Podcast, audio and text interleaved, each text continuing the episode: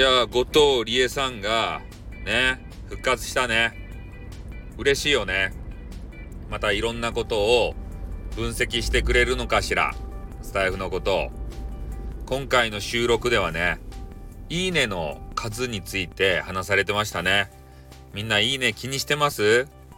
ねえいいねをね、えー、非公開にしてる方も公開してる方もいいねの数ね。いると思うんすけどでそれを後藤理恵さんはね、えー、試したと。ね、えー、非表示にしていたやつを一旦表示してみた。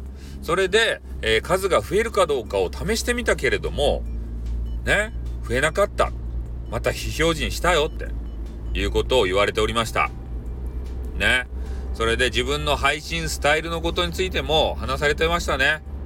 うん。なんか後藤理恵さんに何か言われると怒られてるみたいだとか。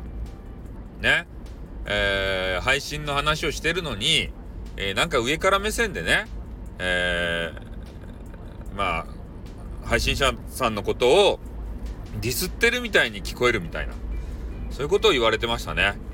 ああ。ね後藤理恵さん好きです。なんで好きです。いきなりこう来るなってね。いやあの配信者としてとても好きですね。うん。飽くなき探求心があるしね。えー、なんかようわからんけどあの収録面白いしね。な俺はもうほんと見かけた見つけた瞬間から好きになりましたね。うん。まず可愛い。ね。いやそその可愛いとか言ったら別の好きに聞こえてしまうかもしれんけどいやでも女性を見てね入り口として、えー、お姿ね可愛いよっていうのはありかなって思うんですよねうんそれでやっぱりね6万人をお相手した、えー、パワーがありますんでやっぱトーク力がありますよね。うん。トークの練習を、えー、10分間ライブやったかな？なんか懐かしいよね。うん。それで鍛えてるよみたいな。そっから俺入っていったもんね。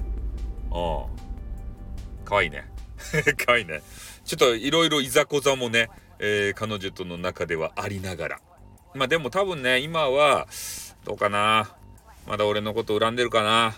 ね、このスタイフの野郎めってね、あの、本当は心の中でね、あの、言われ、ね、思ってるかもしれませんけれども、まあでもね、えー、私のところにいいねをしてくれたりとか、えー、コメンティングくれたかな？うん、ちょっと覚えてないですけどね、えー、そういうのあったので、まあ、一定ね、え、また仲直りできたのかなっていうふうには、個人的にはね、思っております。まあ、なのでね、また、えー、後藤理恵さんのね、あの声をいっぱい聞けたら嬉しいかなというふうに思います。はい、ということで今日はこの辺で終わります。おってまたな